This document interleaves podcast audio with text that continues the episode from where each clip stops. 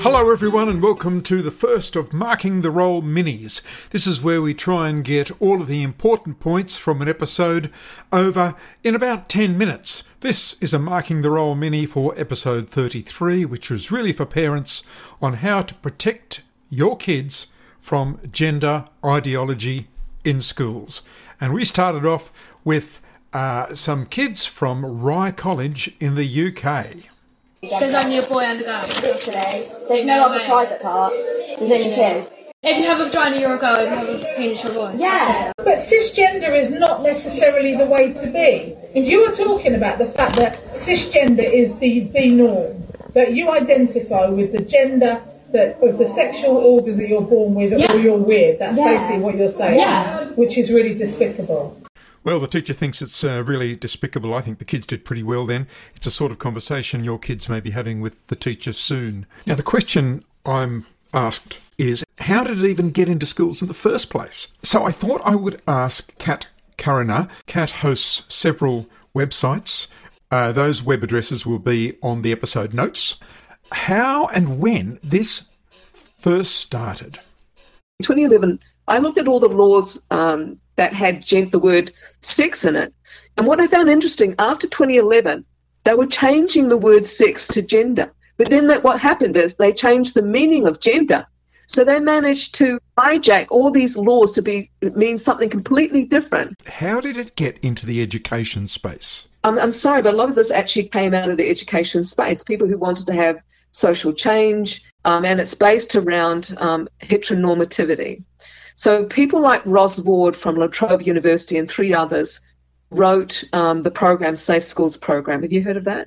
Yes, almost certainly. So Rose Roz Ward is the main writer of that, and she admitted in, in 2015 that though it was you know, purported to be an anti-bullying campaign for LGBTQIA, she admitted that it actually had nothing to do with assault. It was to go against heteronormativity. But is there any science behind it at all? They, they're getting most of their ideas from Alfred Kinsey, and Alfred Kinsey believed that sex was just like any other biological urge. It had nothing to do with making people connected with each other or anything like that. And he believed that everybody from zero age and up was sexual. He was quite a monster. His, his, his ideas have been accepted across many different education platforms, but they're behind a lot of what's coming in the curriculum. And then came my interview with Rae Clark. Rae started a website and an organisation called Stop Gender Education Australia. And I began by asking her what first sparked her concern about gender ideology in schools. Phil, I have three children, and I noticed a real shift um, from my eldest to my youngest. I noticed that my youngest wasn't comfortable with debate and with different ideas.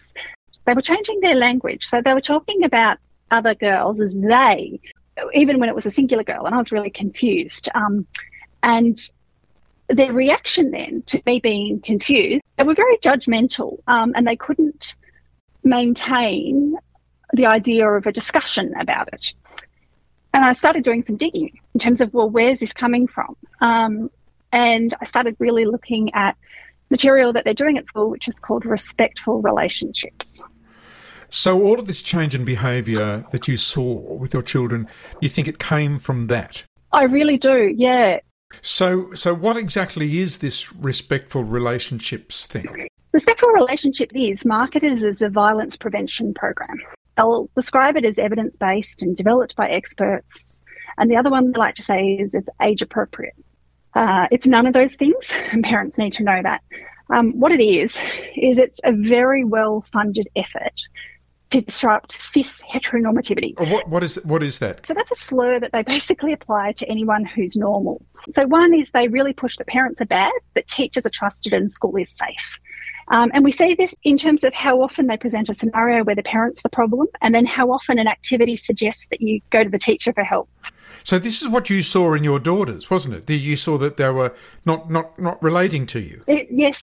Now, the second thing, which is what you were sort of asking me about, is gender identity is embedded throughout, and they do this in several ways. So they mix up sex and gender repeatedly. They downplay biology, so they really focus on the lack of differences. So they'll, for instance, with the little E's in year one and two, they'll do games where there is no difference between boys and girls. And then they talk about, so there is no difference and sex doesn't matter.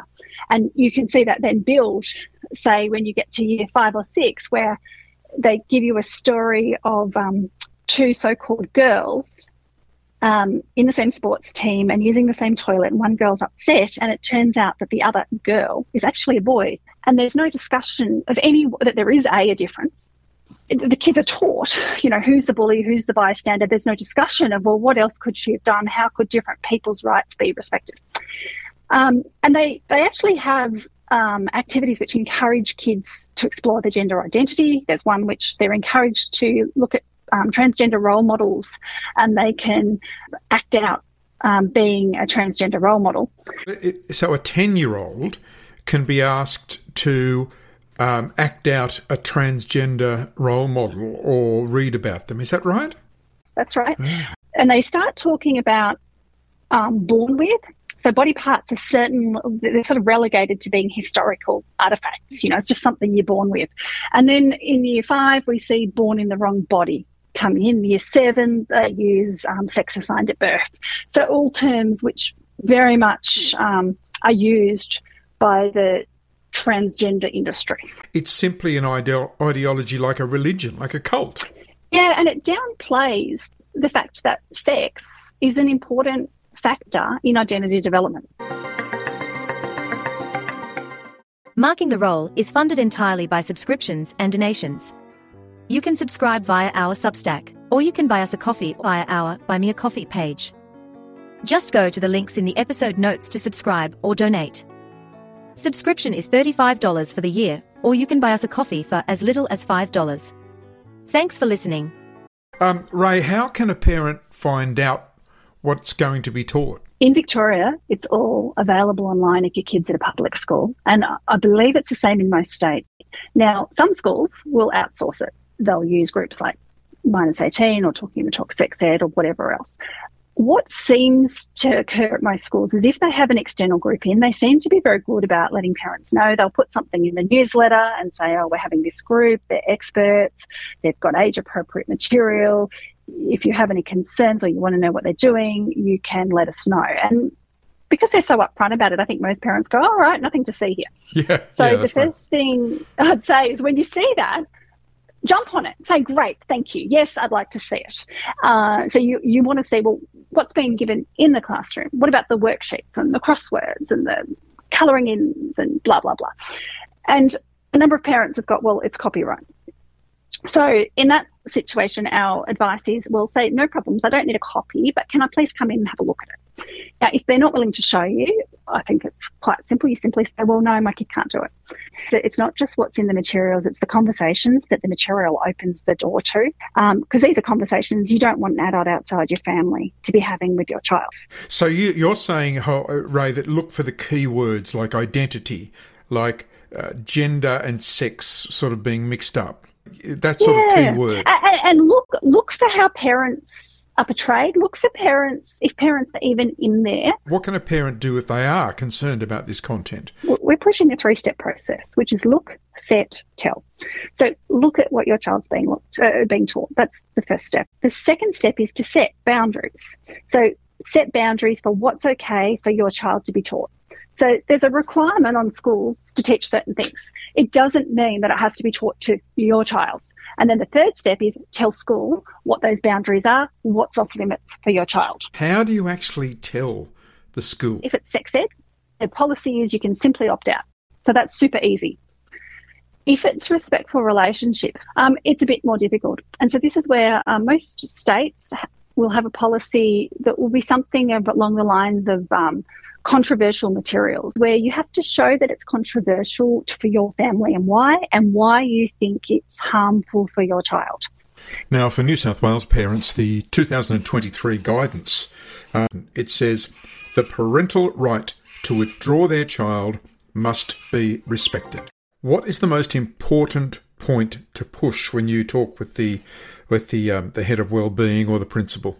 You've got to be really careful how you do it. So therefore, it has to be specific to the kid, and mm. it's hmm. got to be about the harms to the kid. And if you focus on the harms that this is going to cause to your child, the principal has to do something. A lot of parents are thinking, should I discuss this with my child?